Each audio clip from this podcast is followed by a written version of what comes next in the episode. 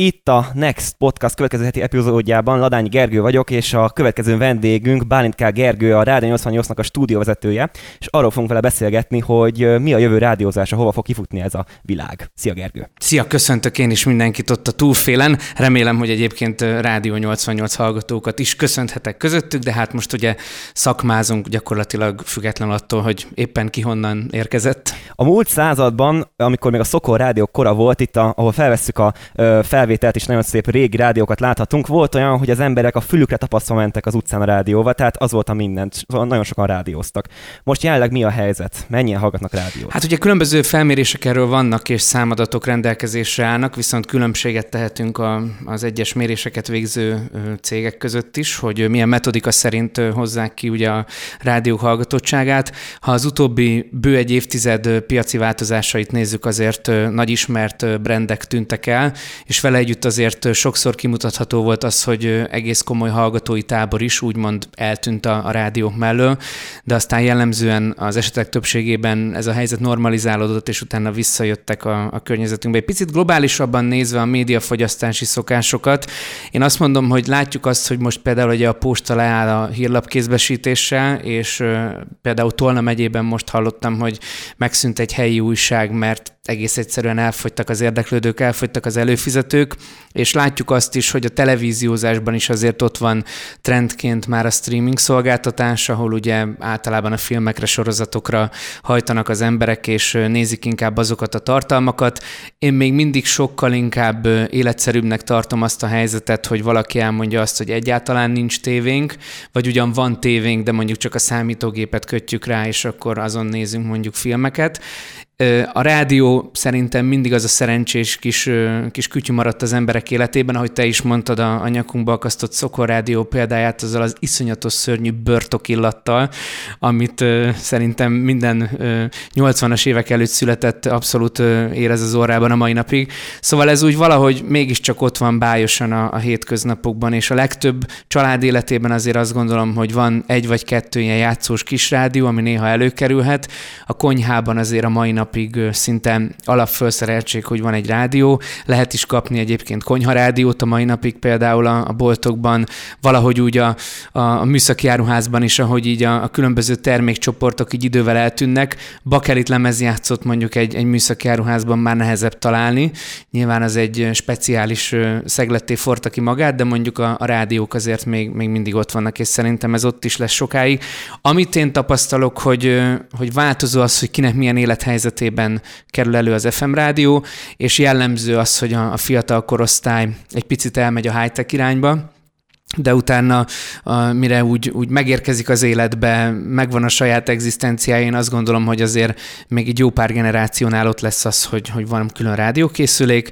Kérdés az, hogy ez idővel majd esetleg az FM sávról átkerülhető ugye más platformra, de összességében azért a rádiók hallgatottsága, hála jó égnek szerintem jó számokat mutat, még mindig vannak változások, és nyilván ezekkel a változásokkal komolyan kell foglalkoznunk de, de mindig azt látom, hogy, hogy tényleg így a, így a rádió egy sokkal könnyebben előkapható, szórakoztató lehetőség, mint például bajlódni az újsággal, vagy például hogy a televízió elé leülni és fixen ott a legtöbb érzékszervünkre ható tartalmat fogyasztani. Egy rádió az úgy elfér a hétköznapokban, hogy akár órákon keresztül szóljon hozzánk, és ez is egyébként a különlegessége, hogy tud úgy szólni hozzánk, ahogy mondjuk egy ügyesen, de gép által szerkesztett fejlesztett zenelista nem feltétlenül. Ti nektek, mint nagy rádió, konkurenciája a Spotify mondjuk? Nyilván ez egy létező alternatíva, amivel nekünk is számolni kell, hogy azok, akik a, a digitális fejlődés útján haladnak a korra, azok ugyanúgy ott hordják a zsebükben, és ott hordhatják a zsebükben a streaming szolgáltatókat, mint a rádiót is. Ugye nekünk is van egy mobil alkalmazásunk,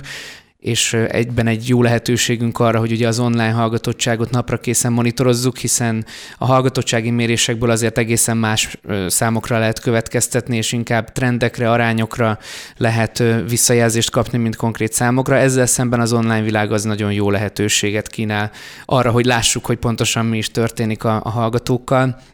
Egy picit védve a magunk becsületét hangsúlyozom azt továbbra is, hogy amikor valaki ugye a reggeledben az életed részeként, ahogy a, a szlogenünk is szól, elindítja veled a napot, és onnantól kezdve a nap folyamán mindenki, aki adásba kerül, gondoskodik arról, hogy a szórakoztatás mellett ugye mindenki megkapja azokat az információkat, amik nélkül azért mégsem világ a világ, tehát teljesen szerintem nem szigetelhetjük el magunkat akkor azért komoly létjogosultságot nyer a mai napig a rádió, aminek megvannak azok a hallgató számára, főleg a zene szerető hallgató számára kicsit kellemetlenebb részek, hogy mondjuk a hírekre szánunk egy kettő-három percet, addig ott ugye nem zenét hall.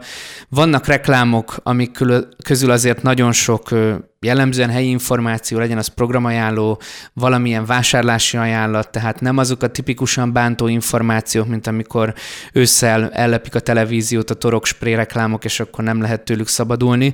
Tehát ehhez képest egy picit más információhalmaz szabadul, úgymond a rádióhallgatóra, aki nyilván szabad választásban van, pláne a mai világban már, hogy a, a zenei tartalmakat ö, honnan éri el, viszont a, a kettő együtt tud szerintem egy olyan harmóniát adni, hogy képbe legyél a világgal, napra kész legyél például a lakóhelyeddel, a kedvenc városoddal. Pont a neten ott vannak nagyon sokan, akik távol élnek Szegettől, és keresik a, az információt, magukba akarják szívni azt, hogy, hogy Szegeden mi történik.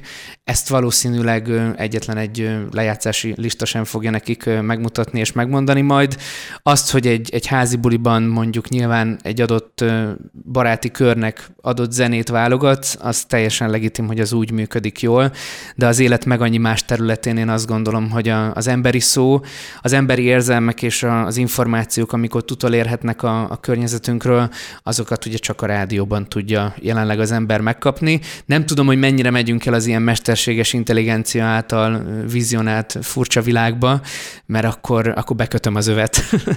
ez is annak a kérdés, ami beszéltünk a múltról, a jelenről, és szerinted mi lehet a jövő? Hova futhat ez ki? Ez a verseny fennmarad-e? És ha igen, ki lesz a győztes? Igen, egy picit azért különbséget tennék mondjuk országok között, hiszen ugye már létezik olyan európai kontinensen lévő ország, ahol például az FM adás ugye bár már megszűnt, és teljesen a digitalizáció jegyében álltak át a a DAB ami ugye egy sokkal szabadabb lehetőséget ad a rádiós piacon is. Például az adott frekvencia tartományban sokkal több tartalom fér el, sokkal több csatornát lehet üzemeltetni. Az mondjuk egy nagyon vagány kihívás, hogy van egy mainstream zenei rádiód, és mondjuk mellette élhetsz azzal a lehetőséggel, ugye, hogy különböző tematikus csatornákat indítasz el, szintén az éterben ilyen hallgatható módon. Viszont az, hogy itt a, a gépek lázadása az, az mennyire tud reális problémát okozni, okozni. Néhány hónappal ezelőtt volt ugye az egyik hírportál online adásában, ha jól emlékszem, egy gép által felolvasott hírblokkot lehetett több ízben hallani. Talán az még lehet, hogy azóta is futott, kezdetben volt ez nagy szenzáció. Volt egy ilyen kis furcsa bája ennek az egésznek, de én nagyon bízom abban, hogy mindenki érezte azt a, azt a műanyag ízt ebben a formában, ami még sokáig ott lesz, és, és nem ez a rádiózásnak a, az íze és a java valószínűleg. Mégiscsak te vagy a vendégünk, és hát most megvizsgáltuk hallgatói szempontból ugye ezt a világot. Kicsit műsorkészítői szempontból szeretném kérdezni, hogy te egy fiatal rádiós vagy, miért választod ezt a pályát? Hát annak idején jött ez így az iskolában, hogy a suli rádióban lehetett próbálgatni a, a szárnyakat. Aztán ott valahogy ez a, ez a beszélünk, kommunikálunk, szórakoztatunk, ez nekem így nagyon, nagyon megragadt, úgyhogy ez teljesen az iskola hozománya volt, és hogyha valamire tud nevelni az iskola, vagy az életre valamilyen módon felkészíteni, akkor ez nekem, ha nem is a tanult dolgok révén, de nagyon bejött, hogy megtaláltam azt, a, azt az elfoglaltságot, amivel szívesen töltöm az időt.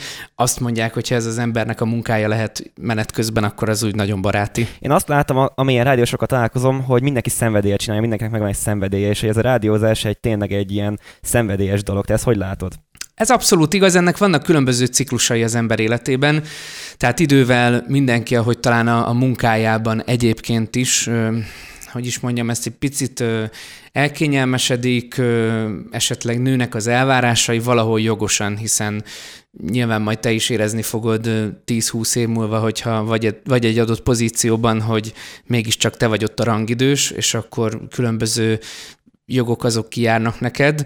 Ez egy nagyon furcsa dolog itt a, a, a különböző igényeknek és a lehetőségeknek szerintem megtalálni a, a harmóniáját, hiszen nagyöregeknél is láttam néha olyan pillanatokat a, a színpad mögött, a, a backstage-ben, ami egy picit furcsa volt, de ezt nem lehet szerintem senkinek ráírni egyébként a számlájára, hogy most hú, ez, ez hogy működik, hogy, hogy ennyire nagyképű éppen adott esetben, vagy hogy furcsa elvárásai vannak.